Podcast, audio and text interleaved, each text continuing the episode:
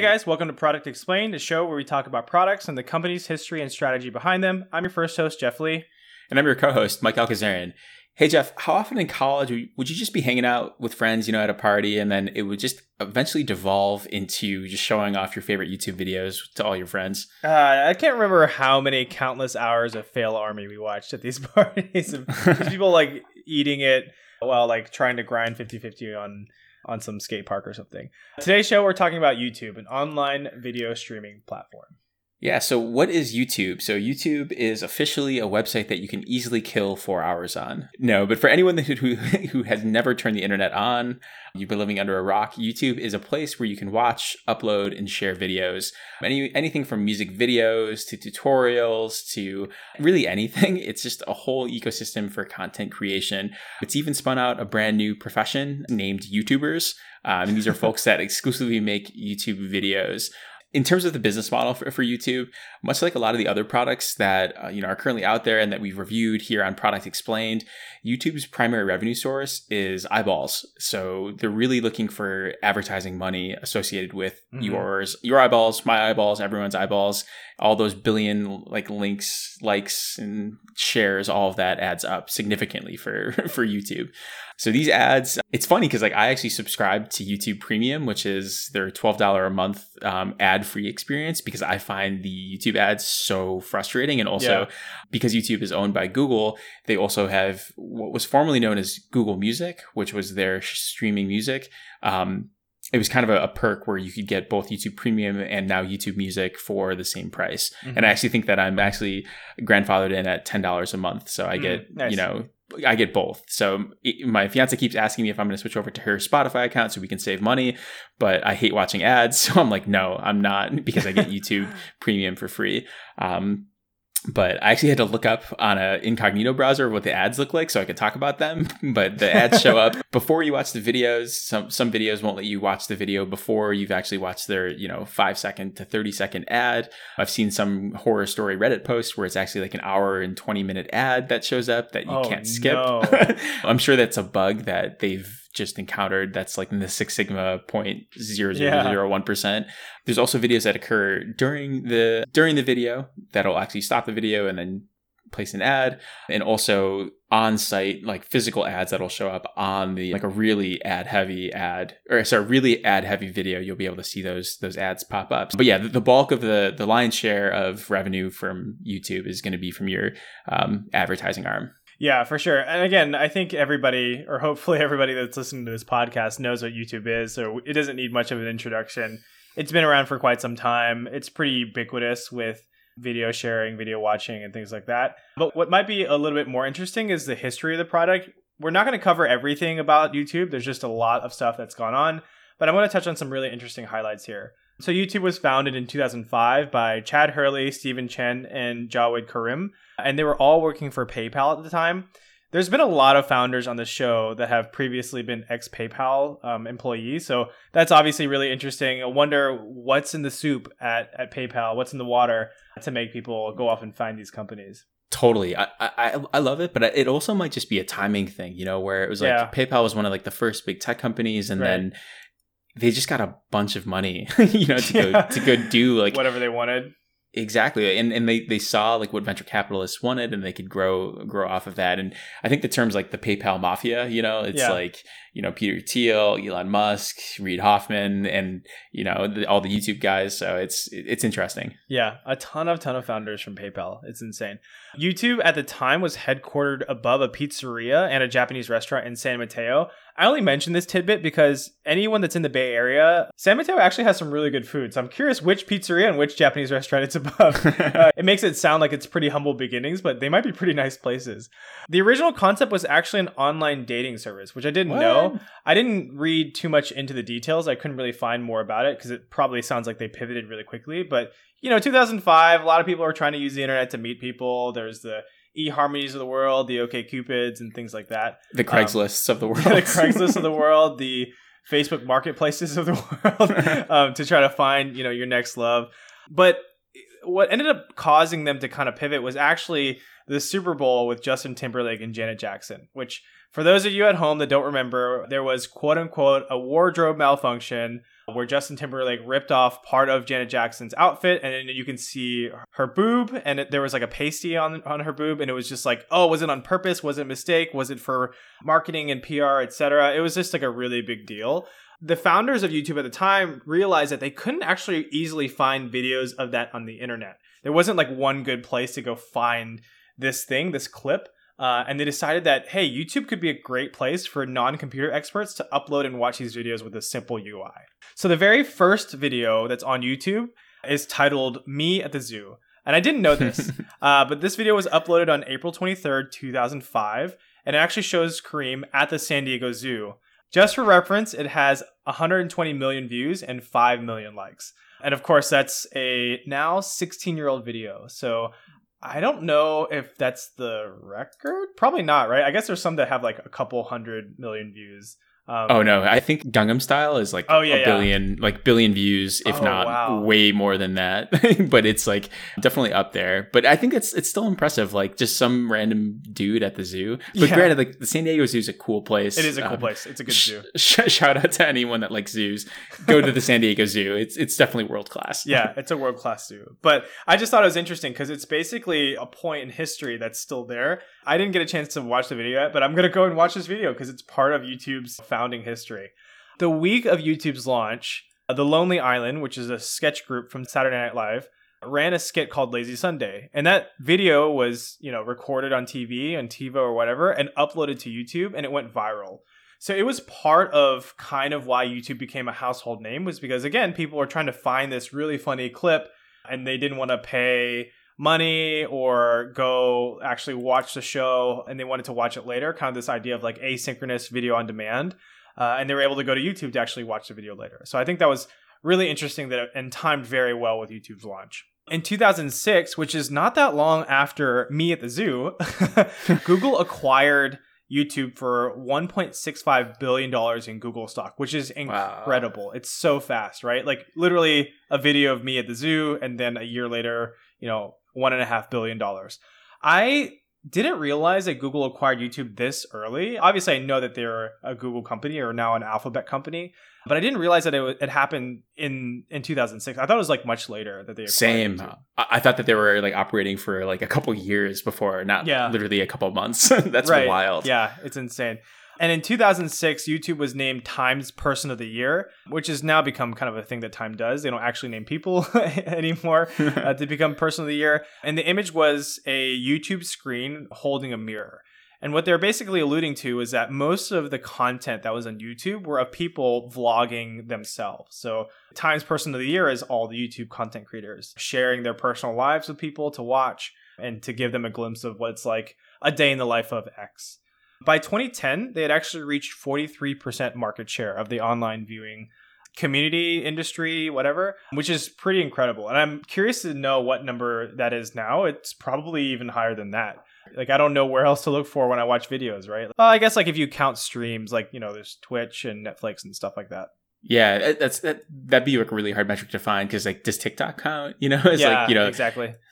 Yeah that's a good point by 2011, there was more than 3 billion videos that had, that were being watched each day, and there were 48 hours of content uploaded each minute, which is These insane. Are just ins- yeah, insane numbers. I can't even comprehend. Like three like humans are terrible at like expo- exponential like growth and large numbers and I-, I can't even comprehend what 3 billion videos being watched every day means. And even 48 hours of content being uploaded every minute like it's going to be insane, and I can't imagine what the servers are like that support YouTube. Yeah, that that's what I was thinking too. Like it, it must be crazy to have all that stuff stored because it, it's it's cloud space, right? It's stored in YouTube forever, and you don't pay anything for it. Like anybody can go and upload an hour long video if they wanted to, uh, and it's going to be stored on YouTube and they basically pay for the storage space, right? But I guess it's funded by ads. By 2014, that number of content uploaded per minute went from 48 hours to 300 hours of content uploaded each minute, which is mind blowing. It's so crazy to think that there's 300 hours of content. Let's try to break that down into other numbers. I know you were asking about um, how to how to figure this out. So that's 300 hours per minute, which is 12 and a half days of content. Jeez. Uh, per minute. so roughly two weeks of content per minute uploaded per minute time. And this was in per literal minute. Oh my god! So it's probably a lot higher now. From 2014 to 2018, YouTube tried a bunch of different methods to generate revenue outside of ads. So that included premium channel subscriptions. As you mentioned, Mike, there was music streaming, there was YouTube Red, which was ad free, and now they're calling it YouTube Premium. I'm super Um, glad because that's a t- YouTube Red is a terrible name for anyone that's been on the internet. Yeah. Oh, Um, yeah. Yep. It's a very, very bad name. And they did YouTube Music. They did YouTube Kids. They did YouTube Gaming. So they tried to kind of branch off into these sub segments of different YouTube um, channels. Now there's YouTube TV. So there's like another streaming platform. In 2018, this is super unfortunate. There was a shooting at the YouTube headquarters, which wounded four employees, I believe, and it killed one person, which was the shooter. The motive that the police think was behind the shooting was that the shooter was a content creator, and she alleged that YouTube was discriminating against her content by demonetizing her videos and moving people away from her channel so that she wouldn't be getting views. Um, That's so crazy. That's so yeah. sad. It was really sad. I remember when it happened, and it was like a really big deal. It's super unfortunate. It- It's it has happened at other major tech companies before or after, and you know I think part of it has to do with the fact that there's a lot of pressure to work at these big companies, and um, there's a lot of eyeballs in those companies as well. During COVID 19, the usage of YouTube grew greatly. Surprise, surprise, as people are sitting at home with nothing to do. At the time, it accounted for 15% of all internet traffic, which is insane. That number, just to give everyone reference, was 2x of pre pandemic numbers, which is still insane. Roughly 7 or 8% of the time that anybody spends on the internet is on YouTube. That's absolutely wild. It's interesting for me just like reflecting back on my YouTube usage. I feel like I've tapered off a little bit. I think Mhm. my heaviest YouTube usage was in 2016, 2015, like back like when we were working together and I was doing like 50% travel. Like they're one of my favorite YouTubers is Casey Neistat and he had a daily vlog that went I think around that time frame that I would watch like religiously every single day and it was like this like 20 minute you know video that Casey would put out and I, I like I had to watch it. And it's crazy to think back because like all like this was was just um me watching a video of someone else living their life. But I, I feel like it's like went down for me but maybe I filled it with other things like Netflix and and all of that. But that's a wild statistic that 15% of all internet traffic I mean I, I just like to I'm a very visual visual person so I like to think of like all like the internet like physical cables that are like undersea and that you know roughly like you know 15% of that is just only for YouTube, which Yeah. is just mind blowing. Just one company, one product, one website. Lately, YouTube has been generally under fire for a couple different reasons. One of them is censorship. People feel like it's free speech. They should be able to do what they want on YouTube. So, YouTube has taken an active stance on censorship, much like other social media companies.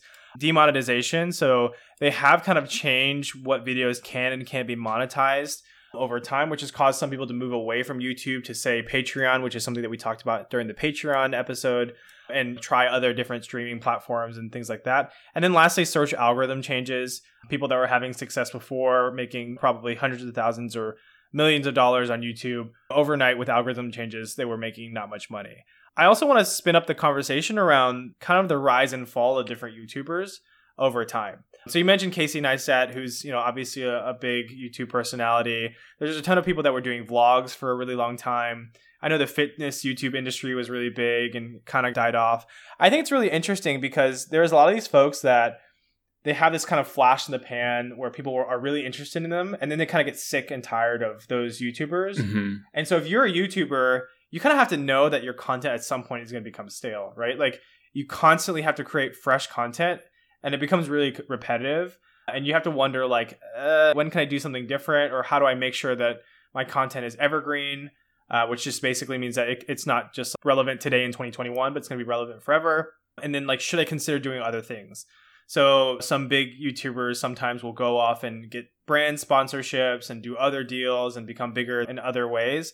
I think probably the biggest example uh, of that is the Paul brothers. So Jake and Logan Paul obviously now are doing stuff outside of YouTube, but they started on Vine. They did YouTube videos. I, I never really watched them. I, I'm assuming they still do YouTube videos. They have a team that edits and films, and so they don't have to do it themselves. And then obviously they That's crazy. they box they box Floyd Mayweather and get money that way too. yeah, it- very controversial figures, I would say, and Yeah. I think it's it's you know kind of brilliant on their. I think they're uh, like excellent marketers. Like they know that they are very controversial. So what better way to you know, feed the fuel or add fuel to that fire by just literally getting punched in the face by a world class boxer and getting paid, you know, tens of millions of dollars to, to do that. But yeah, it, it's really interesting with like the, the ebb and flow of, of YouTubers. I mean, I, I mentioned Casey is like, I, I definitely love his content. I loved it because it's super motivational and it just gives you really interesting perspective, like his story. But yeah, I think he reached like a critical mass of like, you know, a year and a half, two and a half years of daily vlogging where it mm-hmm. definitely was super repetitive. Yeah. Um, so it was, I, I, I can't imagine like uh, what it was like for him to, to bust out a vlog every single day. Yeah. And it's not easy to film and edit every single day. So, I mean, at some totally. point you can maybe hire an editor and they'll help you do that. But if you're just doing your own thing, it's really hard to get started. I want to also like touch on like some different YouTube Goliaths over time. Like PewDiePie, for example, was really famous because he was a gamer and he was famous for having this gaming YouTube, which was really big. I'm looking at this list here of the highest paid stars on YouTube. So I'm going to go okay. through this top 10 list. So number 10 was Jeffree Star. Um, Jeffree Star is a pop singer and he moved into makeup. So he does like makeup and, and cosmetics. Okay. There's David Dobrik, who I think was he did he do comedy? I think he did comedy. Uh, and is this is this list sorted by wealth or by wealth? Views? Yeah. So Jeffree Star, okay. I'll give you estimated. I'll give you 2019 to 2020 earnings. Jeffree Star made 15 million in 2019 to 2020. Oh David Dobrik made 15 and a half million. Blippi, who I think is another comedian. Oh, it says think the Wiggles or Steve from Blue's Clues, but way more wealthy. um, so probably for kids. 2019 to 2020, he made 17 million. Like Nastya is a Russian American YouTuber. She's six years old. She made $18.5 million in 2019 oh, 2020. My God. There's a guy, Preston. It looks like he, he did gaming vlogs for a while, 19 million. Uh, Markiplier, who's a famous gamer, 19.5 million. Uh, Rhett and Link, they made 20 million in that time period. They did a comedy series. Dude Perfect, who's been around for a long time. Long time. They made 23 million in 2019 and 2020. Dude Perfect, all they do is they do these trick shots all the time, and they probably have the funnest job on the planet. Um, Get paid very well for it. yeah, Mr. Beast uh, made 24 million. Mr. Beast is famous for these like viral uh, giveaways and stunts. So you'd like give away phones and give away cars and give away a whole bunch of stuff, and obviously makes all that money back on on YouTube ad revenue. And the number one YouTuber, and this is the reason why I brought this up. The number one YouTuber, do you know? Can you guess who it is in terms of revenue? Oh man, I'll tell you how much he made. He made twenty nine and a half million dollars in the 2019 to 2020 span.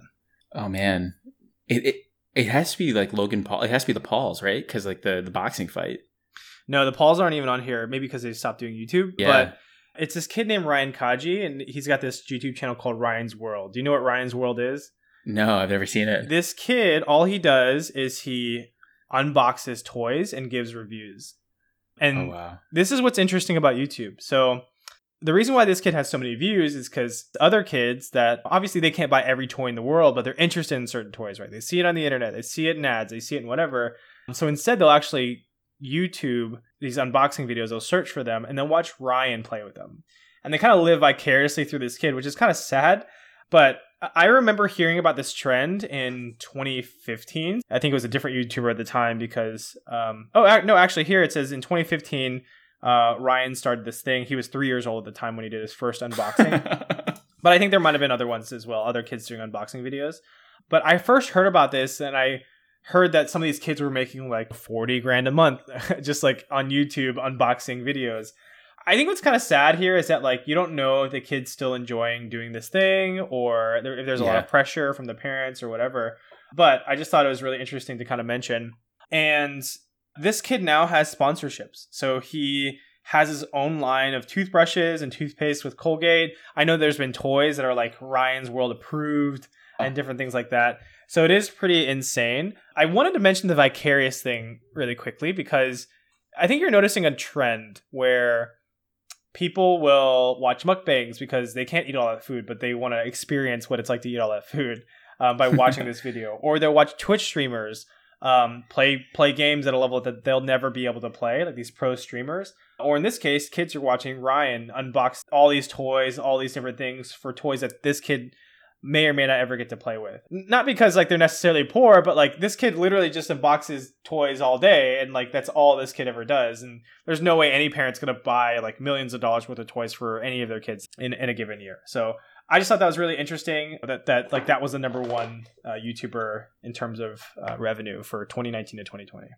Yeah, I guess it makes total sense. I mean, because like I like that. I mean, one of my favorite YouTubers is MKBHD, and he just Mhm, like yeah. he, he basically does tech unboxing, where Yep. it's the same thing of like all these really cool like new phones, new new cameras, like new tech that's coming out.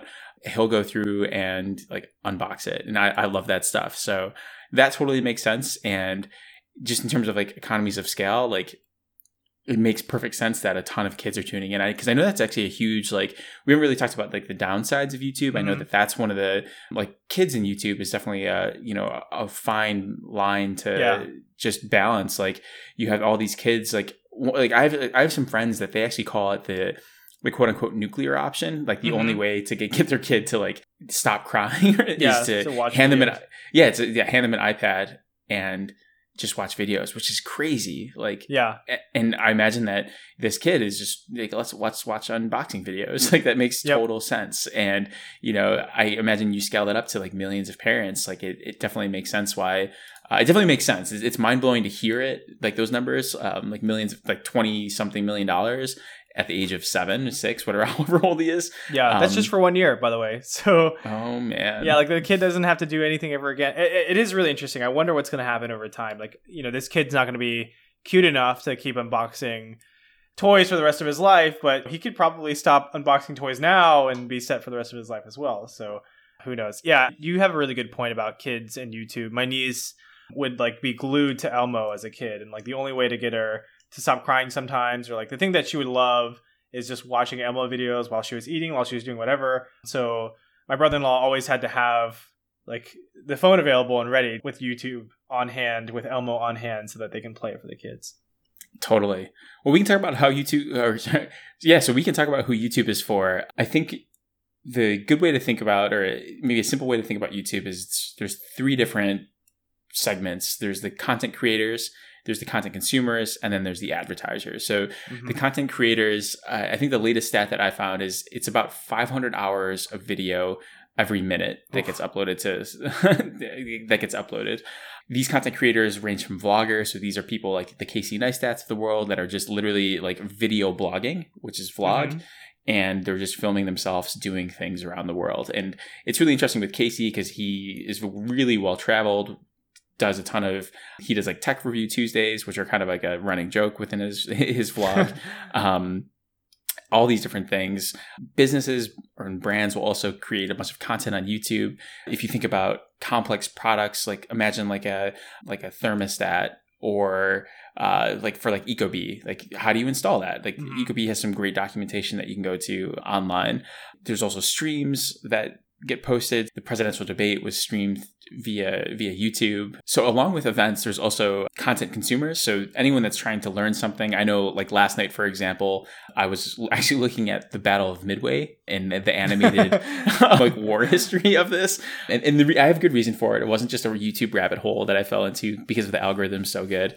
It was because I've been listening to this podcast called Hardcore History that just talks about like, and it's a 25 hour, six episode podcast of just like Uh-huh. the how the, how Japan became a super superpower Mhm. in World War II, and we're at the point where it's the Battle of Midway, and it was really hard for me to like understand like what was happening and like when the when which aircraft carrier attacked which and so there's a bunch of like youtube videos that Mm. actually like narrate this and like and show, and show Oh. like show like what That's happened cool. during all of that but uh, like something i want to like pause there with like the content creation is that you know because youtube and google and alphabet are really in the business of selling ads they have a huge amount of resources internally that the company is putting towards to optimize that. So, you know, Jeff and I have alluded to this like YouTube rabbit hole. And that's the the algorithm where you can watch one video, and one of the product features, which is really brilliant with YouTube, and I think they were they were one of the first to do that, Yeah. was autoplay, where it just keeps playing you a stream of videos that you want to to play. And I, I love this for music, so I love searching like an, an artist that I love, like you know, let's call it like the Alabama Shakes, or I'll type in like NPR Tiny Concert, and I'll click on that, and it'll just endless music of exactly what I want. Mhm. It's the same thing for you know military videos. Like after I watched the battle of Battle of Midway, it actually started showing me like all these other old like famous battles like that are animated, like you know the Battle of the Bulge and like all these other like things. So that is like kind of crazy and how good the algorithm is, but once you start to comprehend like how much data is coming through here like the 500 hours per minute that gets uploaded they need a really good way to sort through that. Yeah. it's those numbers start to make sense. Even just like the number of views like there's videos out there with hundreds of millions billions of views per video. So you can start to train the computer with lots of data points based off of that. And the, the, the last part of the puzzle that i'll talk about is advertisers and brands I know that a lot of YouTubers um, that become more established, they can have really lucrative deals where um, they'll actually do product placements. So, you know, some of the YouTubers that I follow that are in the DIY segment, they actually work with tool makers like DeWalt or Ryobi to say, hey, like, you know, Ry- thanks to Ryobi for sponsoring this video, blah, blah, Mhm. blah. And as a brand, like, you really care about, like, you want to hand select who those people are so you can, you know, basically reach your target audience exactly where they are you know? So if you're if you going after like customers that are always working on the house because you're home depot for example like you're going to want to make sure that you have the right content creators picked out for you as a brand. So really interesting ecosystem that youtube's created there with those three parties. Yeah, let's talk about competitors. So I think a lot of people have this idea in their mind that YouTube was the first video streaming platform, but really Vimeo, uh, Vimeo, Vimeo was the first online streaming video platform. Obviously, it didn't do as well as YouTube, and I wonder why. Maybe it's because they didn't have a better autoplay algorithm, or it was harder to do search, or the UI wasn't as friendly. I remember thinking of Vimeo as like it's good to host videos, but it's hard to find videos. Like that was my kind of take Same. on Vimeo. The next competitor that I want to talk about is Twitch, not so much because of where YouTube was, but more so where YouTube is going. I think there's a lot of appetite for live content, content that like it's contextual, it has to do with the now. YouTube is great for VOD, so video on demand, and some of that stuff is like older content. Video on demand isn't as great for what's happening right now. So think about live TV and think about following the, the life of people. Twitch is like a really great example of that. And it's basically vlogging, but in real time. The other competitor that I think is also really interesting to call out is IGTV. So Instagram is obviously a really popular social media platform owned by Facebook, and they are trying to move into the play of these longer form videos for people to watch videos on. Um, YouTube is Google's equivalent, and then IGTV is Facebook's equivalent. So think about these big fan companies trying to compete with one another on online video content. And then the last one, which is a little bit interesting, is short form content like TikTok. Um, so TikTok is you know meant for these really small, funny meme like videos. Get your point across, make people laugh, create a lot of these in a day. So very similar in idea to YouTube, but a different format and definitely more social. Totally. It almost feels like TikTok is like, I mean, we're, we're millennial generation, Jeff, and like YouTube, like you finding funny YouTube videos would be like what we would do when we hung out, Yeah. you know, like back in like late high school, like early college. And it seems like Gen Z, like TikTok is, is that where it's like, oh my God, like, like you know like this TikToker? Here's like a bunch of videos and then the algorithm takes, takes off from it. and there. there's a lot of cannibalism um, amongst each other so it's really interesting i will sometimes use like instagram explore and i'll find videos on instagram but they're just like recordings of tiktok videos that they Yep. like pulled over and same thing with youtube you can find like tiktok compilations and vice versa right there's probably a lot of folks that are like taking their content and putting it on all three of the platforms because why not you can get three times the exposure and it's all, all the same stuff Yeah, and, and I feel like with that though, it almost feels like the, the influencers that have the best traction are the ones that are platform specific, yeah and then like other people like, take off like their YouTube vlogs and make them TikToks. But we can talk about what we think of the platform. So it's hard for me to give a, a rating for for YouTube that is objective, just because I, I really like the platform Mhm. and I've been using it for so while and. I don't think that there really is any replacement for it. You know, it's really just like where I go to for, you know, really in-depth tutorials and videos if I don't really understand something, especially as I've been doing a lot of DIY projects around the house. It's just so much better to see someone do it as opposed to read like a long manual for how to how to do something. Mhm. So I think that the, you know, the the content that's been created, and just the uniqueness of it is just so incredible. And it's just this flywheel that is almost kind of scary to look at, where it's just like, it's, you know, not, too big to fail at this point where it's like YouTube. it's like, Yeah. I don't have any other way to, to, to put this. So I, I think the strategy is really interesting where YouTube, I think a year and a half ago, two years ago, they started to actually create YouTube originals where they actually have YouTube Mhm. like, channel or sorry, YouTube originals where they're building content, you know, specifically for the YouTube platform that's not user generated. That's actually generated by people that are on YouTube's payroll. Yeah. But I think at the end of the day, YouTube is kind of just this ubiquitous, like it, it's just YouTube is YouTube. You, it's hard for them to like segment out into other Yeah, yeah. um, into other platforms and other parts. So I'm going to rate YouTube a uh, a four out of five. I don't have a reason why it's not higher, why it's not lower. it just it just feels so unique. Like that's just kind of is what it is. Like, but I'm sure it could be better. Got it. Yeah, that makes sense. I think that YouTube is really great for content, finding any content on demand that isn't curated. So things like Netflix require producers or people that like put these things put these videos together professionally. Disney Plus, all the other streaming platforms are kind of similar. But I think the difference that YouTube has, the differentiator is that it's created by people like you and me. Anybody can upload a video onto YouTube. It's low barrier of entry they don't charge us as a creator to upload like larger basically you can store any video on youtube and they don't charge you any money for it. So it's that's fantastic. I do think that because i still have to use youtube in conjunction with other products as i kind of mentioned in a previous episode i think the problem is that youtube isn't my one-stop shop for all video slash streaming needs.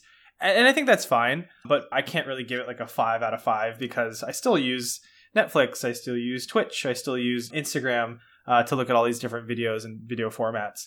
If I ever need to search for anything in video format or music or anything, you know, I can just type it in in YouTube. I know it's probably going to be there. And if it's not on YouTube, then I know it doesn't exist. So, so I feel pretty good about that. And I am pretty confident that that search works really well because obviously they're, you know, partnered slash owned by Google and Alphabet. So yeah, I think that all the content that I need is there on demand if I want it. I do think that it's difficult because YouTube isn't that great for streaming yet. It's Mhm. pretty good for video on demand. And I do think that YouTube is better for user generated content, crowdsourced content versus uh, curated content. So that's where I'm at with that. Overall, I'll give YouTube a 4.3. I think it's a fantastic thing for what it does. But obviously, I still use other products, so I can't really give it like a perfect score. Yeah, I think that I think not to add to mine because normally I would end right here is is I think I think you hit the nail on the head. I think that that's why it's not above a four star for me is because you have to use like something else in conjunction, even from a creation perspective. Like they have an editing tool that you can use, but Oh, it's yeah, yeah. really really hard to use, and I, I still like end up whenever I create a YouTube video. Not that I create a lot of them, but I still have to edit them heavily in, Yeah. one, in on the Adobe platform. Right. Um, awesome. Well, those are our thoughts on YouTube, and we'd love to hear from you, our audience. So feel free to share with us what you thought. You can find us on Instagram and Twitter at Prodex Podcast. That's P R O D E X Podcast. Yeah, and if you like the show, be sure to like us and subscribe on your favorite podcast platforms like Spotify, Apple Podcasts, Google Podcasts, etc. And let us know what products we should review next. See you next episode.